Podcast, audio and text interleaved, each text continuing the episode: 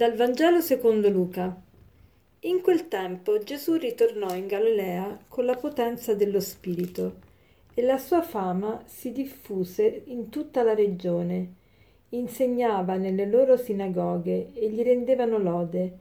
Venne a Nazareth dove era cresciuto e secondo il suo solito di sabato entrò nella sinagoga e si alzò a leggere.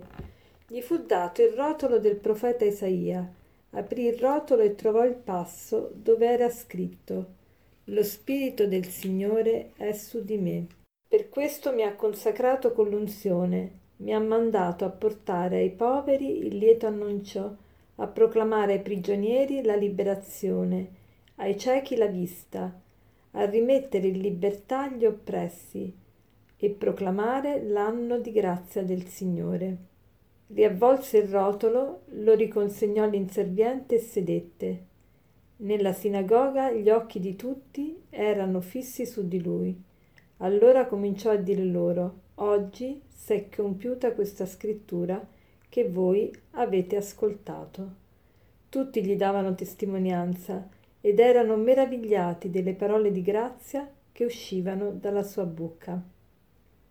Gesù è nella sinagoga e legge un passo. Quel passo di, del profeta Isaia dice lo Spirito del Signore è sopra di me, mi ha consacrato, mi ha mandato a portare ai poveri il lieto annuncio, a proclamare ai prigionieri la liberazione.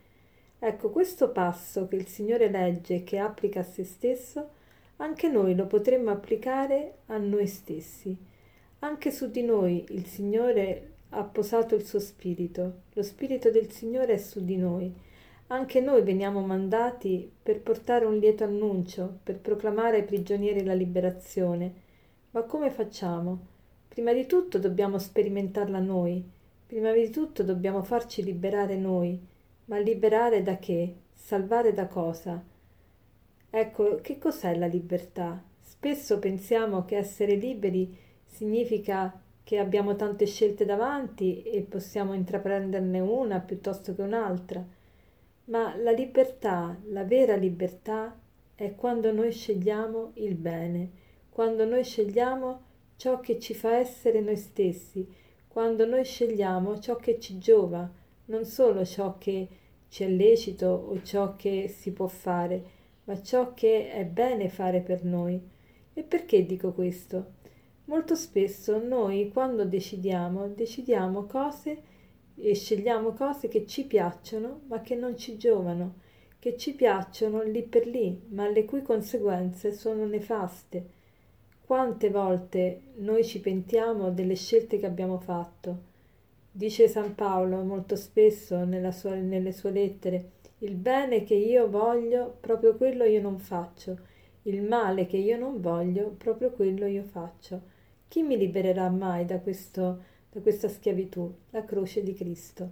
Ecco, il lieto annuncio è proprio questo. Noi, con la potenza di Dio, siamo capaci di rinunciare a ciò che pensiamo ci renda felici lì per lì, perché impariamo attraverso Gesù, attraverso la sua vita, attraverso il suo esempio e soprattutto rivestendoci della sua forza, impariamo a rigettare ciò che non è bene per noi ciò che è soltanto un incantesimo, ciò che è soltanto apparenza di bene, ciò che lì per lì ci piace ma le cui conseguenze non ci piacciono. Questa è la vera libertà. Se io scelgo una cosa che mi piace ma non mi piacciono le conseguenze, io non sono libero. Facciamo un esempio molto semplice, l'esempio della sigaretta. Mi piacciono le sigarette, mi piace fumare, ma mi piace il cancro? No, ma le sigarette che cosa fanno? È risaputo che la sigaretta non è salutare, quindi se non voglio quello che è la conseguenza della sigaretta, vuol dire che non voglio la sigaretta e se la scelgo non sono libero, ma sono schiavo della passione che mi fa volere la sigaretta. Questo che è chiaro per quanto riguarda la sigaretta perché è inconf- inconfutabile, perché tutti lo vedono, le conseguenze delle sigarette, tanto che su tutti i pacchetti c'è scritto che la sigaretta fa morire, la sigaretta porta alla morte, ecco che per altre cose però facciamo fatica ad ammetterlo, facciamo fatica a volere, a, a conformare il nostro giudizio secondo quello che palesemente è vero. Allora chiediamo oggi la grazia di farci liberare dal Signore. Signore, dacci questa libertà interiore, facci amare ciò che ci giova, facci amare ciò che veramente corrisponde al nostro vero bene. Così facendo, essendo noi liberi, possiamo poi liberare anche gli altri. Come? Per contagio, attraverso il nostro esempio, attraverso la nostra vicinanza, attraverso la nostra parola. Allora anche noi siamo chiamati a portare la libertà ai prigionieri, questa libertà, la libertà interiore. Allora adesso per concludere vorrei dirvi questo aforisma che suona così.